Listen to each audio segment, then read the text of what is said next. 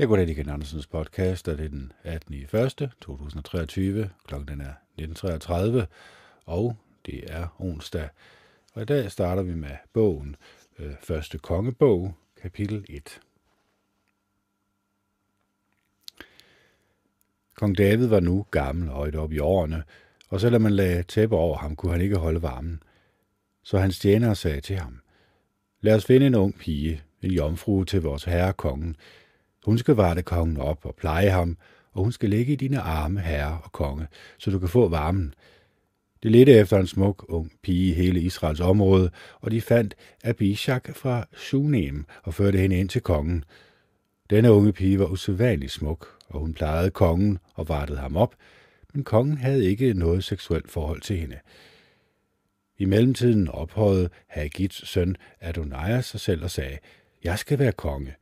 Han fik lavet en vogn til sig selv og skaffede sig ryttere og 50 mænd, der skulle løbe foran ham. Men hans far havde ikke konfronteret ham med det og sagt, hvorfor gør du det her? Adonai så også godt ud, og hans mor havde fået ham efter Absalom. Han rådførte sig med Joab, Serujas søn, og med præsten Ebiatar, og de lovede at hjælpe og støtte Adonijah. Men præsten Sadok og Benaja, Jojadas søn, og profeten Nathan og Shimi og Re og Davids dygtige krigere støttede ikke Adonai. På et tidspunkt arrangerede Adonai en offring af får, kvæg og fede kvalve ved Sohelet-stenen, der ligger ved en rogel, og han inviterede alle sine brødre, kongens sønner og alle mænd i Juda, kongens tjenere. Men han inviterede hverken profeten Nathan, Benaja eller de dygtige krigere eller sin bror Salomon. Nathan sagde til Bathsheba, Salomons mor, har du hørt, at Hagits søn, Adonai, er blevet konge, og vores herre David ved ikke noget om det. Lad mig give dig et råd, så du kan redde dit eget og din søn Salomons liv. Gå hen til kong David og sig til ham, var det ikke dig, min herre kongen, er sværet over for din tjener og sagde, din søn Salomon skal være konge efter mig, og det er ham, der skal sidde på min trone. Hvorfor er Ordonaja så blevet konge? Mens du taler med kongen, kommer jeg så ind og bekræfter det, du har sagt. Bathsheba gik så ind, i kongen, ind til kongen i hans soveværelse. Kongen var meget gammel, og Abishak fra Sunem var i gang med at varte ham op. Bathsheba bøjede sig og kastede sig ned for kongen, og kongen sagde, Hvad ønsker du? Hun sagde, Herre, det var dig, der sværede over for din tjener ved Jehova, din Gud. Din søn Salomon skal være konge efter mig, og det er ham, der skal sidde på min trone. Men nu er Adonai blevet konge, uden at du, min herre og kongen, ved noget om det. Han har offret en stor mængde okser, fede kalver for, og inviteret alle kongens sønner og præsten Ebiatar og herreføren Joab, men han har ikke inviteret din tjener Salomon. Og nu, min herre og konge, er alles øjne i Israel rettet mod dig, for du skal fortælle, hvem der skal sidde på min herre og kongens trone efter ham. Ellers vil jeg og min søn Salomon blive betragtet som forrædere, så snart min herre kongen hviler hos sine forfædre. Mens hun talte med kongen, kom profeten Nathan. Straks meddelte man kongen. Profeten Nathan er her. Han gik ind til kongen og kastede sig ned for kongen med ansigtet mod gulvet. Nathan sagde, Min herre og konge, har du sagt, at du skal være konge efter mig, og det er ham, der skal sidde på min trone. I dag er han nemlig gået ned for at ofre en stor mængde okser, fede kalver og får, og han var inviteret alle kongens sønner og herreførende, og præsten Ebiatar. De spiser og drikker sammen med ham, og de siger, længe leve kong Adonai. Men han har hverken inviteret mig, din tjener, eller præsten Sadok eller Benaja, jo eller deres søn, eller din tjener Salomon. Har min herre kongen befalet dette, uden at fortælle mig, din tjener, hvem der skal sidde på min herre kongens trone efter ham? Kong David sagde, kald Bathsheba ind til mig. Hun kom så ind og stillede sig foran kongen. Kongen sværede, så sandt Jehova lever, ham, der har reddet mig ud af alle trængsler. I dag vil jeg gøre, sådan som jeg sværede over for dig ved Jehova Israels Gud, denne gang jeg sagde. Den gang jeg sagde, din søn Salomon skal være konge efter mig, og det er ham, der skal sidde på min trone efter mig. Så bøjede Bathsheba, Bathsheba sig med ansigtet mod gulvet og kastede sig ned for kongen og sagde, må min herre, kongen David, leve evigt. Straks sagde kongen David, kald præsten Sadok, profeten Nathan og Benaja, jo er deres søn, ind til mig. De kom så ind til kongen. Kongen sagde til dem, tag mine tjenere med jer, og lad min søn Salomon ride på mit muldyr, og før ham ned til Gihon. Der skal præsten Sadak og profeten Nathan salve ham til konge over Israel. Så skal I blæse i horn og sige, længe leve kong Salomon. I skal følge med ham tilbage, og han skal gå ind og sætte sig på min trone. Han skal være konge efter mig, og jeg vil udnævne ham til leder for Israel og Juda.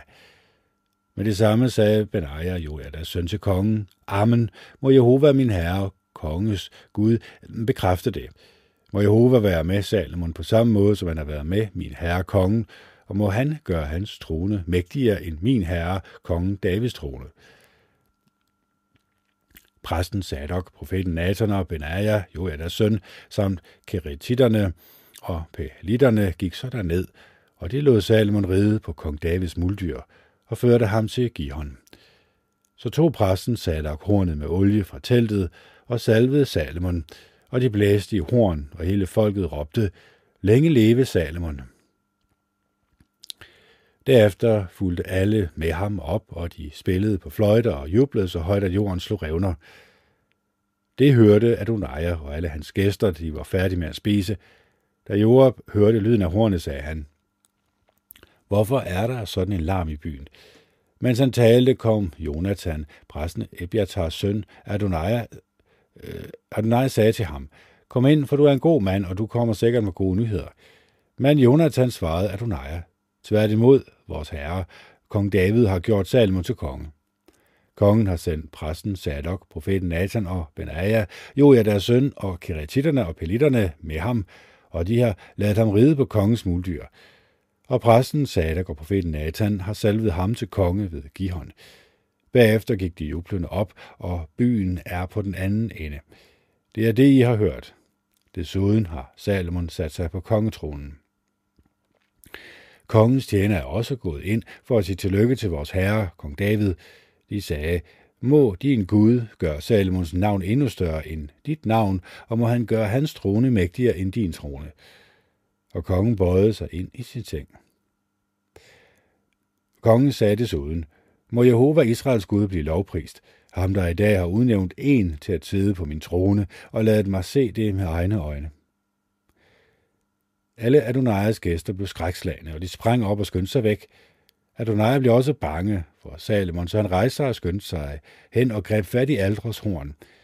Med meddelte Salomon, Adonai er bange for kong Salomon, og han har grebet fat i Altros horn og siger, Lad først kong Salomon sværge over for mig, han ikke vil dræbe sin tjener med svær.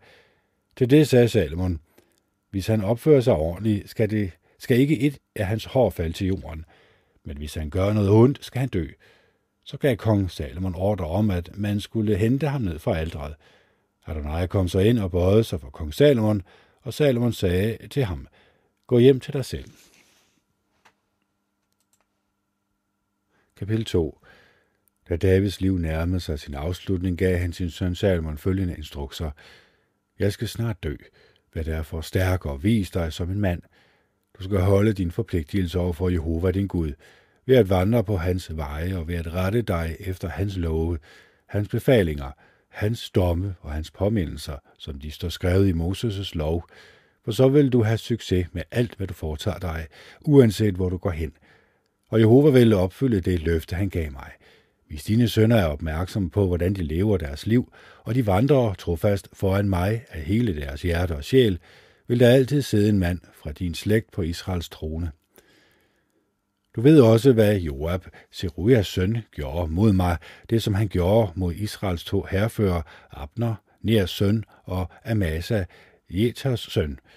Han dræbte dem og udgød krigsblod i fredstid, og han fik krigsblod på bæltet, som han havde om livet, og på sandalerne, som han havde på fødderne. Du skal bruge din visdom og ikke lade hans grå hår gå ned i graven med fred. Men mod Gileaditten Basiljais søn, skal du, sønner skal du vise lojal kærlighed, og de skal være blandt dem, der spiser ved dit bord, for de hjalp mig, da jeg flygtede fra din bror Absalom. Og så er der Benjaminitten Shimi, Geras søn fra Behurim. Behurim. Det var ham, der slyngede en ondskabsfuld forbandelse mod mig, den dag jeg var på vej til Mahanadim. Men da han kom ned for at møde mig ved Jordanfloden, sværede jeg ved Jehova, jeg vil ikke dræbe dig med mit svær. Du må ikke lade ham slippe for straf, for du er en klog mand, og du ved, hvad du skal gøre med ham. Du skal sende hans grå hår ned i graven med blod. Så lagde David sig selv til hvile hos sine forfædre, og han blev begravet i Davids byen. David reagerede over Israel i 40 år, 7 år i Hebron og 33 år i Jerusalem.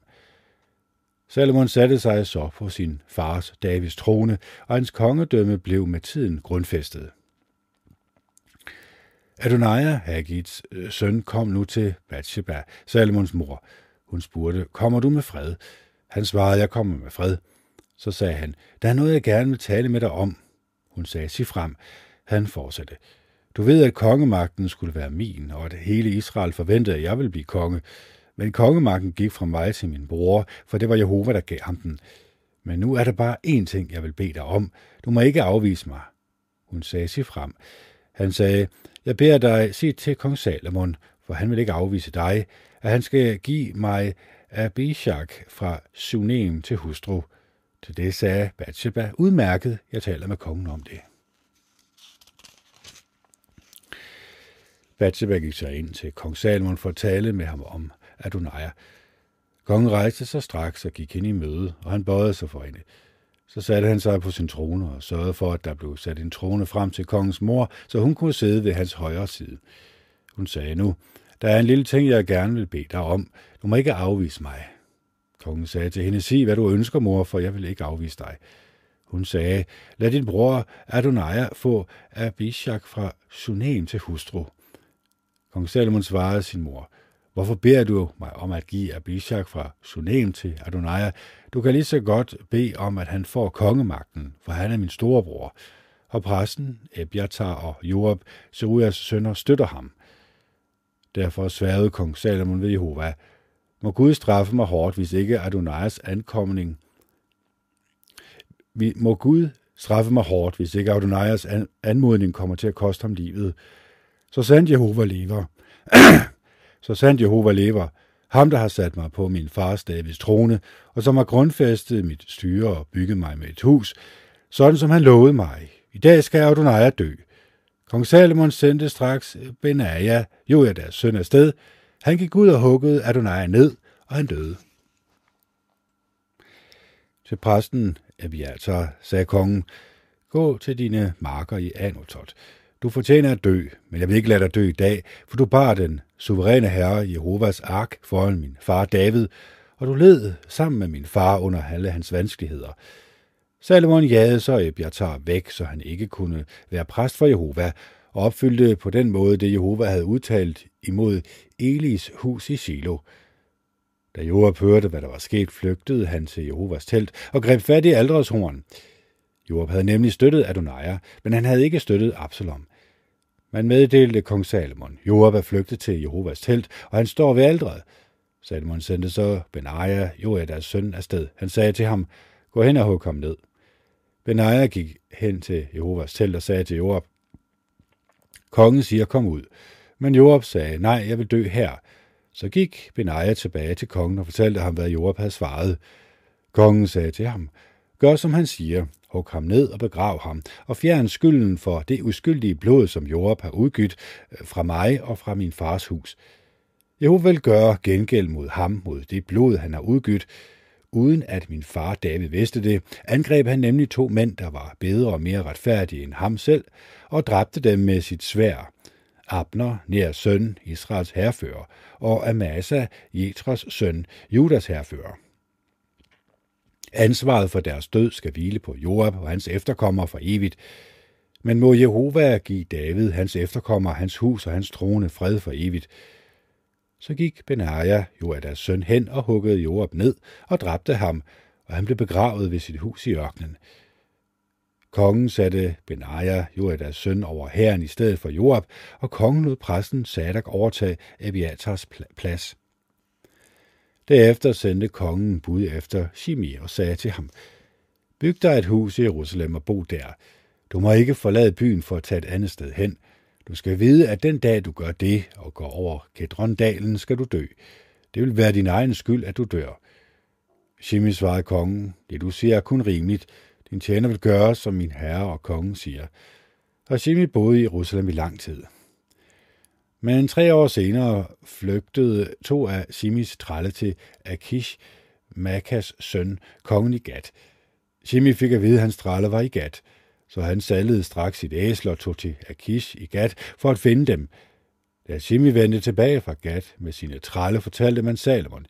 Shimi forlod Jerusalem og tog til Gat, men nu er han hjemme igen. Kongen sendte bud efter Shimi og sagde til ham, Lod jeg dig ikke sværge ved Jehova, og advarede jeg dig ikke, du skal vide, at den dag du forlader byen for at tage et andet sted hen, skal du dø. Og sagde du ikke til mig, det du siger er kun rimeligt, jeg skal nok adlyde. Hvorfor har du ikke holdt den ed, du sværgede for en Jehova og adlyde den befaling, jeg gav dig? Kongen sagde så til Shimi, du ved i dit hjerte, hvor meget ondt du har gjort mod min far David, og Jehova vil lade din ondskab ramme dig selv. Men kong Salomon skal være velsignet, og Davids trone vil være grundfæstet foran Jehova for evigt. Derefter gav kongen Benaja, Joadas søn, befaling om at dræbe Shimi. Han gik så ud og huggede ham ned, og han døde. Sådan blev kongedømmet grundfæstet under Salomon. Kapitel 3 Salomon gik en ægteskabsalliance med Farao, Ægyptens konge. Han giftede sig med Faros datter og lod hende bo i Davidsbyen, indtil han var færdig med at bygge sit eget hus og Jehovas hus og muren rundt om Jerusalem. Men folket offrede stadig på offerhøjene, for der var endnu ikke blevet bygget et hus for Jehovas navn. Salomon elskede fortsat Jehova, og han fulgte sin far Davids forskrifter, bortset fra at han bragte offer og lod røgen fra dem stige op for offerhøjene. Kongen tog til Gibeon for at bringe offer, for der var den vigtigste offerhøj. Salomon bragte tusind brandoffer på aldret. I Gibeon viste Jehova sig for Salomon i en drøm om natten. Og Gud sagde, Bed mig om noget, jeg skal give dig. Til det sagde Salomon, Du viste stor lojal kærlighed mod din far, din tjener David, fordi han, min far, din tjener David, fordi han trofast og retfærdig og med et rent hjerte vandrede foran dig. Ja, du har vist din store lojale kærlighed helt frem til denne dag ved at give ham en søn, der kan sidde på hans trone. Og nu, Jehova min Gud, har du gjort din tjener til konge i stedet for min far David, selvom jeg er ung og uerfaren. Din tjener hersker over dit folk, som du har udvalgt. Et folk, der er så stort, at det ikke kan tælles. Giv derfor din tjener et lydigt hjerte, så han kan dømme dit folk og kende forskel på godt og ondt. For hvem er i stand til at dømme dit store folk? Jehova synes godt om det, Salomon bad om, så han sagde til ham, fordi du bad om det, og ikke om et langt liv eller rigdom eller død over dine fjender, men om forstand, så du kan afgøre retssager, vil jeg gøre det, du bad om. Jeg vil give dig et hjerte med så stor visdom og forstand, at der aldrig før har været nogen som dig, og aldrig igen vil være nogen som dig. Også det, du ikke bad om, vil jeg give dig, både rigdom og ære, sådan at der ikke vil være nogen anden konge som dig, så længe du lever. Og hvis du vandrer på mine veje ved at holde mine bestemmelser og mine bud, sådan som din far David gjorde, vil jeg også give dig et langt liv. Da Salomon vågnede, forstod han, at mm, det havde været en drøm. Så tog han til Jerusalem og stillede sig foran Jehovas pagts ark. Han offrede brandoffer, fællesskabsoffer og holdt en fest for alle sine tjenere. Senere kom to prostituerede kvinder til kongen og trådte frem for ham. Den første kvinde sagde, Min herre, hør på mig. Denne kvinde og jeg bor i samme hus, og jeg fødte, mens hun var i huset. To dage efter jeg havde født, fødte denne kvinde også. Der var ingen andre i huset, kun os to. Om natten døde denne kvindes søn, for hun lå på ham i søvne. Midt om natten stod hun så op og tog min søn fra mig, mens jeg, din trælkvinde, sov og lagde ham i sine arme. Og hun lagde sin døde søn i mine arme. Da jeg stod op om morgenen for at arme min søn, opdagede jeg, at han var død. Jeg så nærmere på ham og fandt ud af, at det ikke var min søn, ham jeg havde født. Men den anden kvinde sagde, nej, det er min søn, der lever, og din søn, der er død. Men den første kvinde sagde, nej, det er din søn, der er død, og min søn, der lever. Sådan skændtes de foran kongen. Til sidst sagde kongen, den ene siger, det er min søn, der lever, og din søn, der er død. Og den anden siger, nej, det er din søn, der er død, og min søn, der lever. Og kongen sagde videre, hent et svær til mig. Man hentede så et svær til kongen. Så sagde kongen, hug det levende barn over, og giv den ene halvdel til den ene kvinde, og den anden halvdel til den anden. Moderfølelsen væltede op i den kvinde, der var mor til det levende barn, og hun bønfaldt kongen, min herre, giv hende det levende barn. Du må endelig ikke dræbe ham. Men den anden kvinde sagde, han skal hverken være min eller din, bare hug ham over. Kongen sagde, giv det levende barn til den første kvinde. Slå ham ikke ihjel, for det er hende, der er hans mor. Hele Israel hørte om det, den dom kongen havde afsagt, og de fik dyb respekt for kongen, for de forstod, at Gud havde givet ham visdom til at dømme. Kapitel 4 Kong Salomon regerede over hele Israel. Det her var hans øverste embedsmænd. Asaja, Sadoks søn, var præst. Elihofref og Akaja, Shishas sønner, var sekretærer. Josafat, Akiluds søn, var historieskriver. Benaja, Joadas søn, havde befalinger over hæren. Sadok og Ebiatar var præster. Adasha, Nathans søn, var sat over embedsmændene.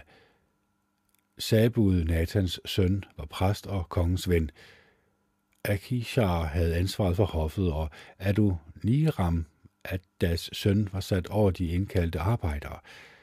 Salomon havde sat 12 embedsmænd over hele Israel, og de sørgede for madvarer til kongen og hans hof. Hver af dem skulle sørge for madvarer en måned om året. Det her var embedsmændene Hurs søn i Efraims bjergland, Dekos søn i Makas, Shalbim, Bet Shemesh og Elon Bet Hanan, Hesets sønner i Rahobot. Han havde tilsynet med Soko og hele Hefers land, Abinadabs søn i hele Dors højland. Han blev gift med Salomons datter Tafat. Bana, Bana Akiluds søn i Tanak, Megiddo og hele Betshan, som ligger i nærheden af Saratan, neden for Jezreel fra Betshan til Abel Mehola og til Jok med Amregnen, Gebers søn i Ramot Gilead. Han havde tilsynet med Manasses søn Jaias teltbyer, som ligger i Gilead, og med Argobs egnen, som ligger i Bashan. 60 store byer med mure og koverslår. Akil Nadab, Idos søn i Mahanadim. Akimas i Naftali. Han giftede sig med Basemat, en anden af Salomons døtre. Bana, Husals søn i Aser og mm, Baalot. Josafat, Paruas søn i Isakar. Shimi, Elas søn i Benjamin. Og Geber, Uris søn i Gilead det land, der havde tilhørt Amoritternes konge, Sihon og Bashans konge Ok. Der var desuden sat en embedsmand over alle de nævnte embedsmænd i landet.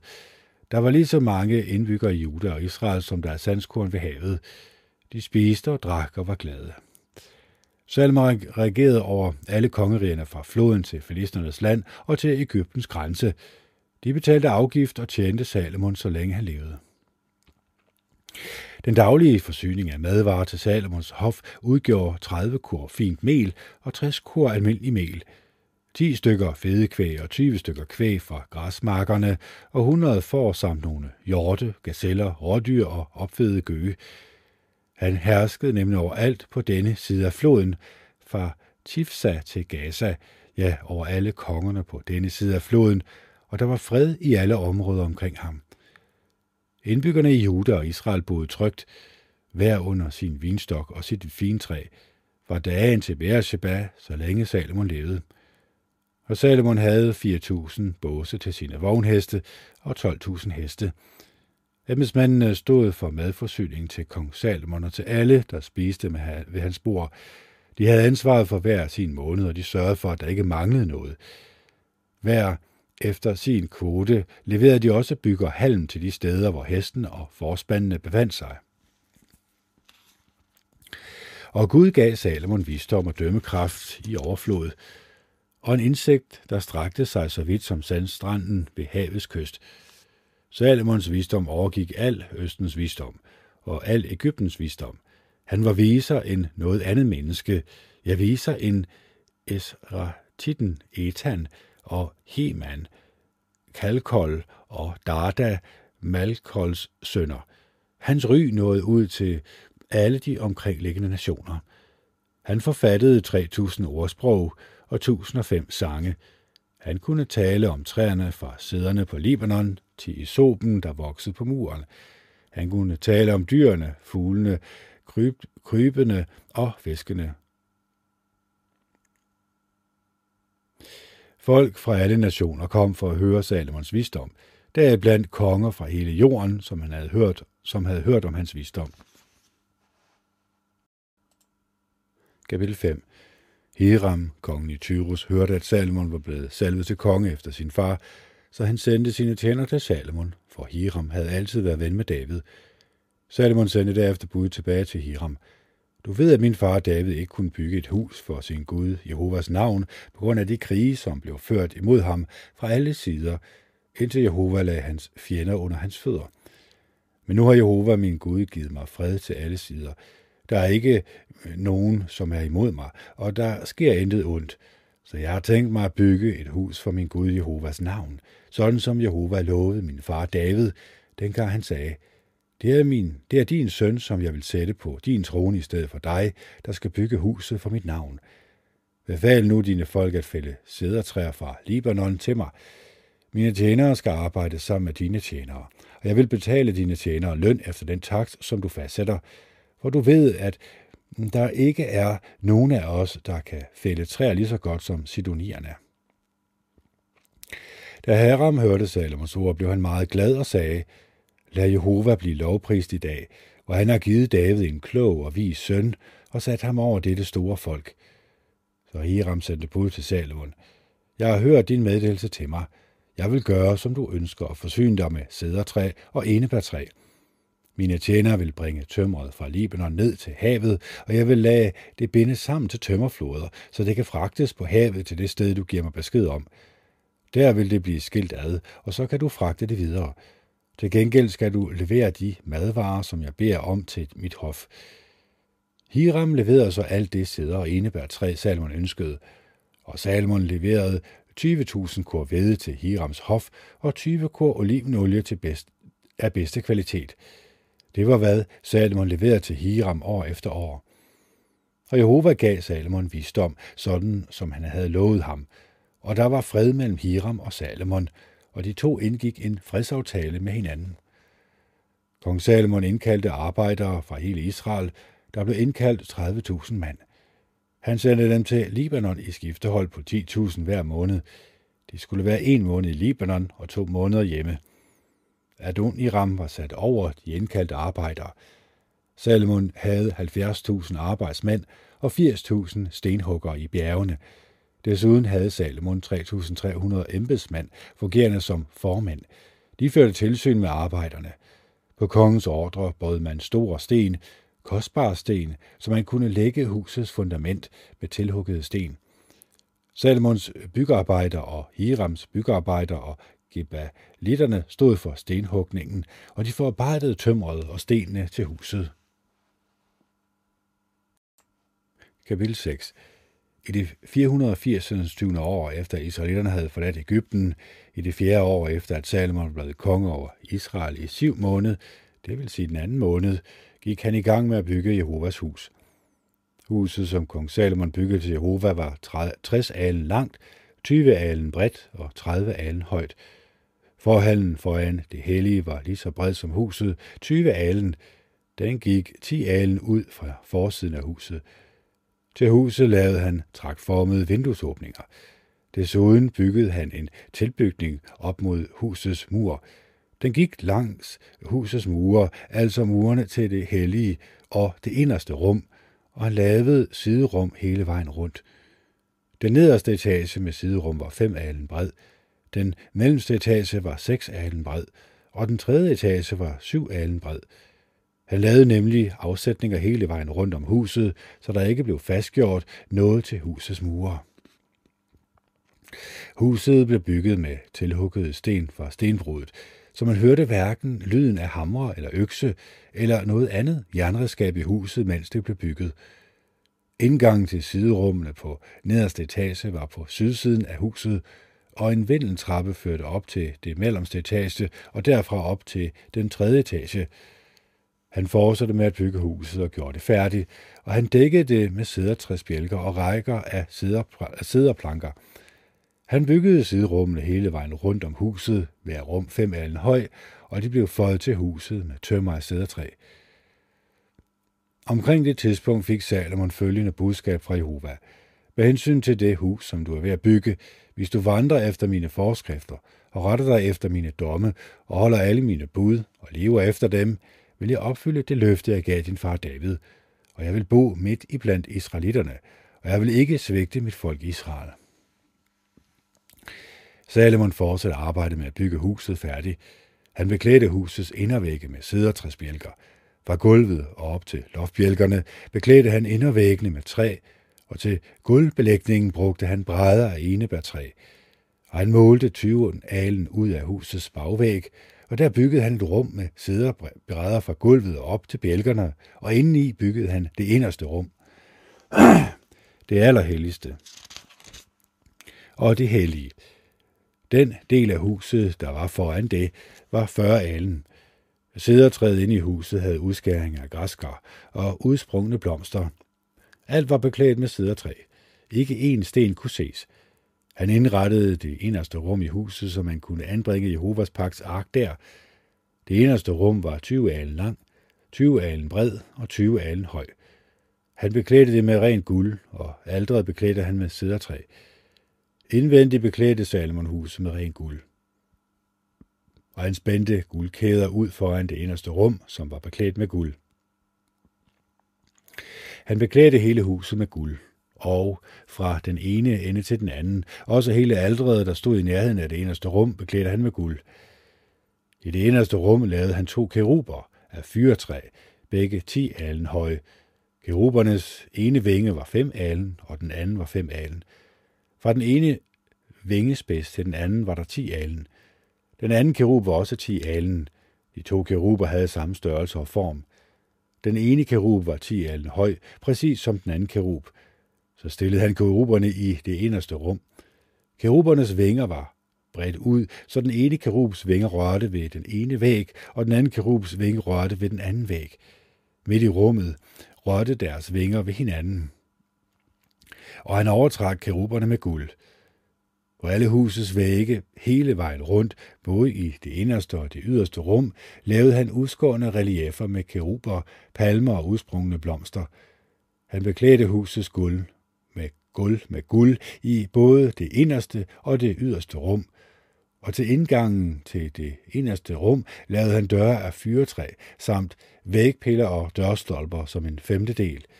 De to døre var af fyretræ, og også på dem udskar han reliefer med keruber, palmer og udskårne blomster, og udsprungne blomster. Han beklædte dem med guld, som han hamrede ud over keruberne og palmerne.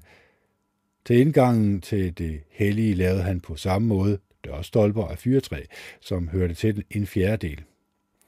Og han lavede to døre af enebærtræ. Hver dør havde to fløje, der drejede på tapper. Han udskar keruber, palmer og udsprungne blomster og beklædte dem med bladguld. Han byggede muren rundt om den indre forgård af tre lag tilhugget sten og et lag sæderbjælker. I det fjerde år i syv måned lagde man fundamentet til Jehovas hus, og i det elfte år i bul måned, det vil sige den 8. måned, stod huset færdigt til mindste detalje, og efter planen. Det tog ham altså syv år at bygge det. Kapitel 7 Salomon byggede sig desuden et palads, og det tog ham 13 år at fuldføre det. Og han byggede Libanons skovhuset. Det var 100 alen lang, 50 alen bred og 30 alen højt, og hvilede på fire rækker søjler af sædertræ, og oven på søjlerne var der bjælker af sædertræ. Huset var dækket med sædertræ over bærebjælkerne, der hvilede på søjlerne. Dem var der 45 af, 15 i hver række. Der var tre rækker indrammede vinduer, og vinduerne sad over for hinanden i tre plan. Alle indgangene og dørstolperne havde firkantede karme, og det havde de vinduer, der sad oven og for hinanden i tre planer også. Han byggede også søjlehallen. Den var 50 af en lang og 30 af en bred, og foran den var der en forhal med søjler og tag. Desuden byggede han tronhallen, også kaldet domshal, domshallen, hvor han skulle dømme, og, der, og den blev beklædt med sædertræ fra gulvet op til bjælkerne. Det palads, som Salomon selv skulle bo i, lå i den anden forgård adskilt fra hallen, og det var bygget på samme måde. Han byggede også et hus i samme stil som hallen til Faros datter, som han havde giftet sig med. Alle disse var bygget med kostbare sten, som var hugget til efter mål og savet til med stensav på indersiden og ydersiden fra fundamentet op til geshimen og udenfor helt til den store forgård.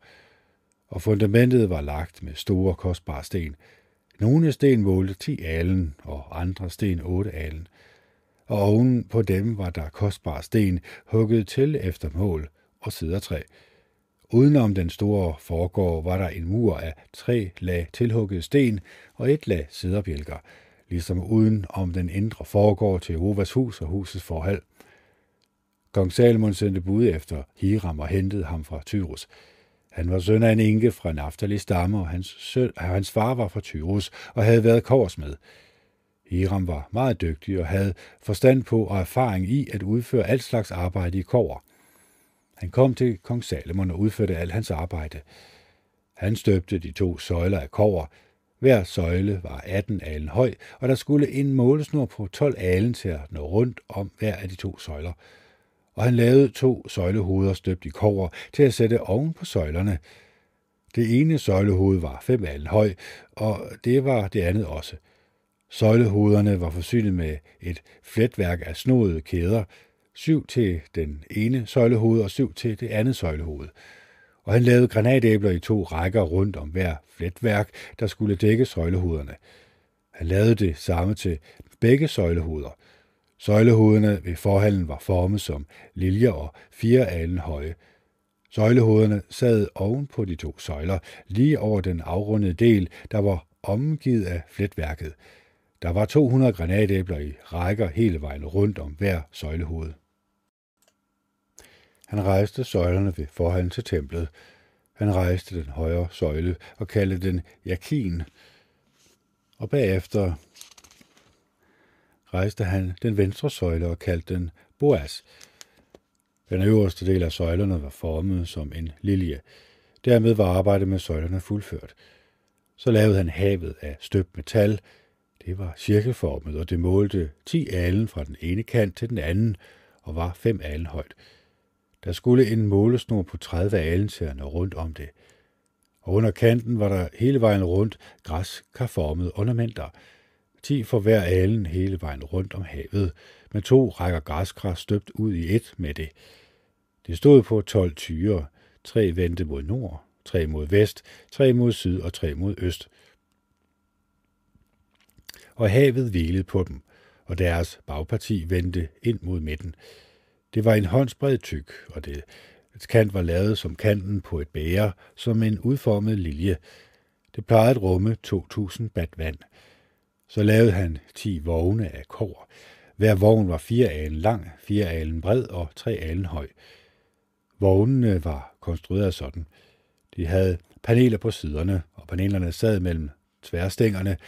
Panelerne mellem tværstængerne var dekoreret med løver, okser og keruber, og der var tro, og der var tværstænger over.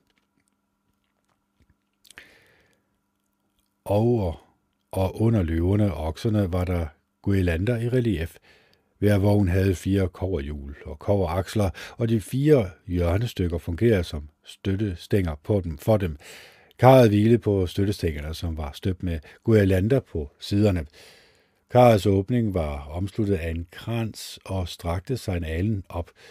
Åbningen var rund, og sammen med støttestængerne udgjorde den et stel, som var halvanden alen højt, og der var reliefer på mundingen. Panelerne på siderne var firkantede, ikke runde. De fire hjul var under sidepanelerne, og hjulenes holder var gjort fast til vognen, og hver hjul var halvanden alen høj. Og hjulene var lavet som hjulene på en stridsvogn. Både holderne, vælgene, egerne og naverne var af støbt metal, På vognens fire hjørner var der fire støttestænger, der var støbt ud i et med vognen. Øverst på vognen var der en krans, en halv alen høj, og rammen ved sidepanelerne øverst på vognen var støbt ud i et med den. På dens sidepaneler og sidestykker indgraverede han keruber, løver og palmer, hvor der var plads til det, med guirlander udenom. Så lavede han de ti øh, vogne. De var alle støbt ens og havde samme mål og form. Han lavede ti koverkar, hver af dem kunne rumme 40 bat og målte fire alen. Der var et kar for hver af de ti vogne. Så satte han fem vogne på højre side af huset og fem på venstre side af huset. Havet anbragte han på højre side af huset mod sydøst. Hiram lavede også karne, skovlene og skålene. Dermed var Hiram færdig med alt det arbejde, som han udførte for kong Salomon på Jehovas hus. De to søjler og de skålformede søjlehoveder, de to fletværker, der skulle dække de to søjlehoveder, de 400 granatæbler øh, til de to fletværker, to rækker granatæbler til hver fletværk, der skulle dække de to skåleformede søjlehoveder, de 10 vogne og de 10 kar på vognene, havet og de 12 tyre under havet, og spandene, skovlene, skålene og alle redskaberne. Alt det lavede Hiram af poleret kover for kong Salomon til Jehovas hus. Kongen støbte dem i lærformer. Kongen støbte dem i lærforme på Jordansletten mellem Sukkot og Saratan. Salomon vejede ikke alle disse redskaber, for der var så mange. Vægten af kobberet blev ikke regnet ud. Salomon lavede alt udstyret til Jehovas hus. Guldaldret, bordet af guld, som skuebrødene skulle ligge på, lampestanderne af ren guld, fem til højre og fem til venstre foran det inderste rum, blomsterkronerne, lamperne og vægetængerne af guld, karne, lyseslukkerne, skålene, bærerne og ildbækkenerne er rent guld, og lejerne af guld til dørene til det inderste rum, det vil sige det allerhelligste, og til dørene til det hellige. Dermed var kong Salomon færdig med alt det arbejde, han skulle udføre til Jehovas hus. Salomon bragte så de ting øh, derind, som hans far David havde helliget, og han lavede sølvet, guldet og genstandene i skatkammeret øh, i Jehovas hus. Kapitel 8 På det tidspunkt kaldte Salomon de ældste i Israel sammen. Alle stammeoverhovederne, høvdingerne fra Israels slægter, de kom til kong Salomon i Jerusalem for at føre Jehovas pagt ark op fra Davidsbyen, det vil sige Sion. Alle mænd i Israel samles foran kong Salomon under højtiden i Etam måned, det vil sige den syvende måned. Da alle de ældste i Israel var kommet, løftede præsterne arken. De førte Jehovas ark, mødeteltet og alle de hellige redskaber i teltet op. Det var præsterne og levitterne, der førte dem op. Kong Salomon og hele Israels forsamling, de der var blevet kaldt sammen hos ham, var foran arken. Der blev offret så mange får og okser, at de ikke kunne tælles. Så førte præsterne Jehovas pagt ark ind på dens plads i husets inderste rum, det allerhelligste under kerubernes vinger. Kerubernes vinger var bredt ud over det sted, hvor arken stod, sådan at de dækkede over arken og dens stænger. Stængerne var så lange, at spidserne af dem kunne ses fra det hellige foran det inderste rum, men de kunne ikke ses udefra, og de er der den dag i dag. Der var intet andet i arken end de to stentavler, som Moses havde lagt i den ved Horeb, da Jehova indgik en pagt med israelitterne, dengang de flod Ægypten. Da præsterne kom ud fra det hellige sted, øh, fyldte skyen Jehovas hus – Præsterne var ikke i stand til at stå og udføre tjeneste på grund af skyen, for Jehovas herlighed fyldte Jehovas hus. Så sagde Salomon, Jehova har sagt, at han vil bo i det tætte mørke. Jeg har bygget et storslået hus til dig, et fast sted, hvor du kan bo for evigt. Kongen vendte sig nu om og velsignede alle i Israels menighed, mens de stod op. Han sagde, må Jehova Israels Gud blive lovprist. Med egen hånd har han opfyldt det løfte, som han med egen mund gav min far David, dengang han sagde, fra den dag, jeg førte mit folk Israel ud af Ægypten, har jeg ikke udvalgt en by blandt alle Israels stammer, hvor der skulle bygges et hus til bolig for mit navn. Men nu har jeg udvalgt David til at lede mit folk Israel. Og min far David ønskede inderligt at bygge et hus for Jehova Israels Guds navn. Men Jehova sagde til min far David, du har inderligt ønsket at bygge et hus for mit navn, og det er rigtigt af dig, at du ønsker det. Det er dog ikke dig, der skal bygge huset, men din egen søn, som vil blive født hos dig. Det er ham, der skal bygge huset for mit navn.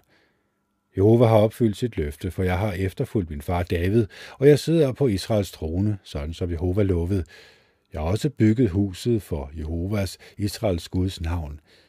Der har jeg sørget for et sted til arken, som indeholder den pagt, Jehova indgik med vores forfædre, dengang han førte dem ud af Ægypten.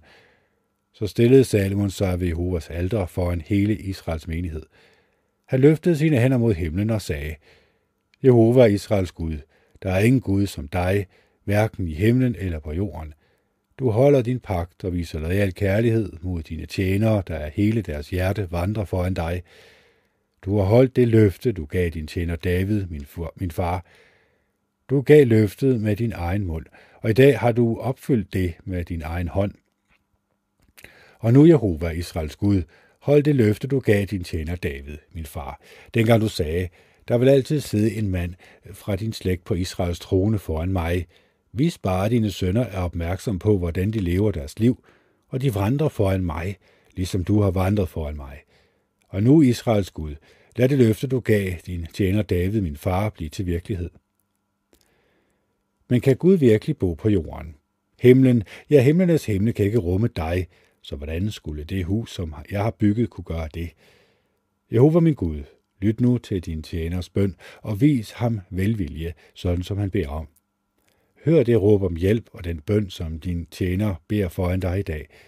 Lad dine øjne være rettet mod huset her både dag og nat, mod det sted, som du talte om, da du sagde, der vil mit navn være, og hør den bøn, som din tjener beder, vendt mod stedet her, og lyt til din tjeners bøn, og vis ham velvilje, sådan som han beder om, og hør på dit folk Israel, når de beder, vendt mod stedet her. Hør det der, hvor du bor i himlen.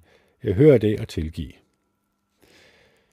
Når en mand bliver anklaget for at have syndet mod en anden, og han, fordi det kræves af ham, aflægger en ed på, at han er uskyldig, og han kommer til dit alter i huset her, mens han er under eden, så hør det i himlen og grib ind og døm dine tjenere ved at erklære den onde skyldig, og lad hans ondskab ramme ham selv, og ved at erklære den retfærdige uskyldig, og belønne ham for hans retfærdighed.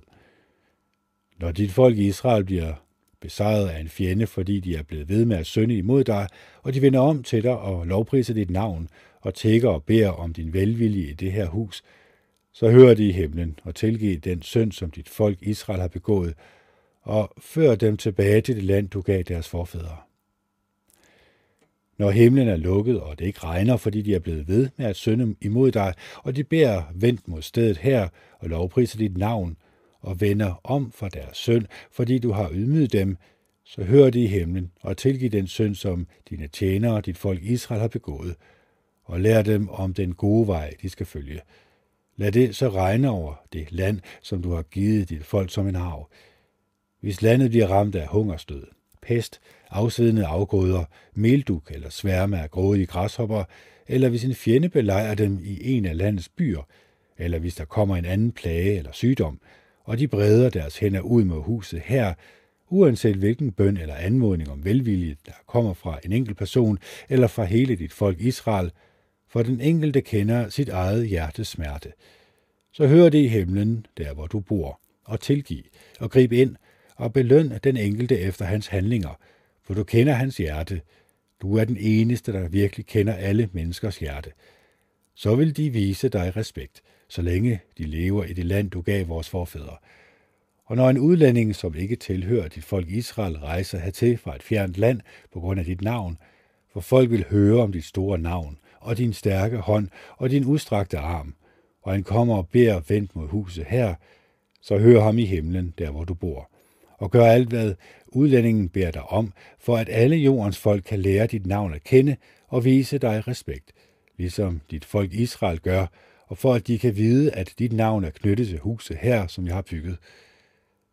Hvis dit folk går i krig mod en fjende, uanset hvor du sender dem hen, og de beder til dig, Jehova, vend mod den by, du har udvalgt, og mod det hus, som jeg har bygget for dit navn, så hør i himlen deres bøn, og vis dem velvilje, sådan som de beder om, og skaf dem retfærdighed. Hvis de sønder imod dig, for der er ingen, som ikke sønder, og du bliver vred på dem og lader en fjende besejre dem og føre dem bort til sit land som fanger, langt væk eller tæt på.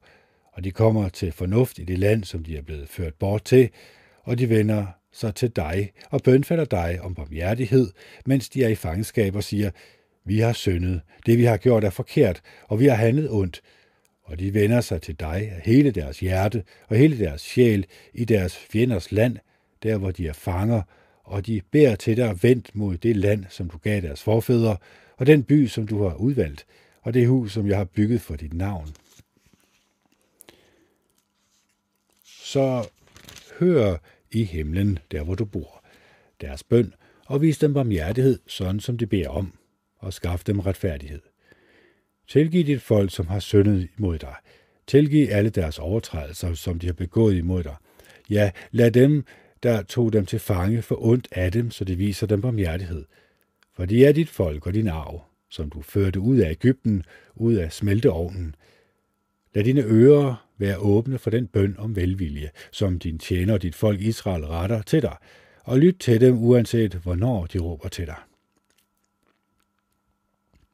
For du udvalgte dem blandt alle jordens folk som din ejendom, sådan som du erklærede gennem din tjener Moses, dengang du førte vores forfædre ud af Ægypten, suveræne Herre Jehova. Så snart Salomon var færdig med at bede hele denne bøn til Jehova og anmode om hans velvilje, rejste han sig op foran Jehovas alter, der hvor han havde ligget på knæ med hænderne løftet mod himlen. Stående velsignede han hele Israels menighed med høj stemme. Han sagde, Priset være Jehova, som har givet sit folk Israel et hvilested, sådan som han har lovet. Ikke et ord i alle de gode løfter, han har givet gennem sin tjener Moses, er slået fejl. Må Jehova vores Gud være med os, ligesom han var med vores forfædre. Må han ikke forlade os eller svigte os. Må han drage vores hjerter til sig, så vi følger alle hans veje og retter os efter hans bud, hans bestemmelser og hans domme, som han befalede vores forfædre at følge. Og må de ord, som jeg har brugt til at bede Jehova om velvilje dag og nat, være nær Jehova vores Gud, og må han skaffe sin tjener og sit folk Israel retfærdighed, alt efter hvad der dag for dag er behov for. Så alle folk på jorden kan vide, at Jehova er den sande Gud. Der er ingen anden. Lad derfor jeres hjerte være helt med Jehova vores Gud, ved at følge hans love og hans, holde hans bud, sådan som I gør i dag – Kongen og hele Israel bragte så et storslået offer foran Jehova. Salomon offrede fællesskabsofferne til Jehova. Han offrede 22.000 okser og 120.000 får. Sådan indvidede kongen og alle israelitterne i Jehovas hus. Den dag måtte kongen hellige den midterste del af forgården foran Jehovas hus, for der skulle han ofre brandofferne, kornofferne og fællesskabsoffernes fedestykkerne, Koveraldret, der stod foran Jehova, var nemlig for lille til at rumme brandofferne, kornofferne og fællesskabsoffernes fedestykker. Derefter holdt Salomon højtiden sammen med hele Israel, en stor forsamling fra et område, der strakte sig fra Libut Hamad og ned til Ægyptens Vadi, foran Jehova, vores Gud, i syv dage og derefter syv dage til, 14 dage i alt. Dagen efter sendte han folket bort. De velsignede kongen og gik hjem, glade og lykkelige over alt det gode, Jehova havde gjort mod sin tjener David og mod sit folk Israel. Så det er det, Kent Andersen har sign off. Det er den 18. i 1. 2023 kl. 20.44, og det er onsdag. Hej.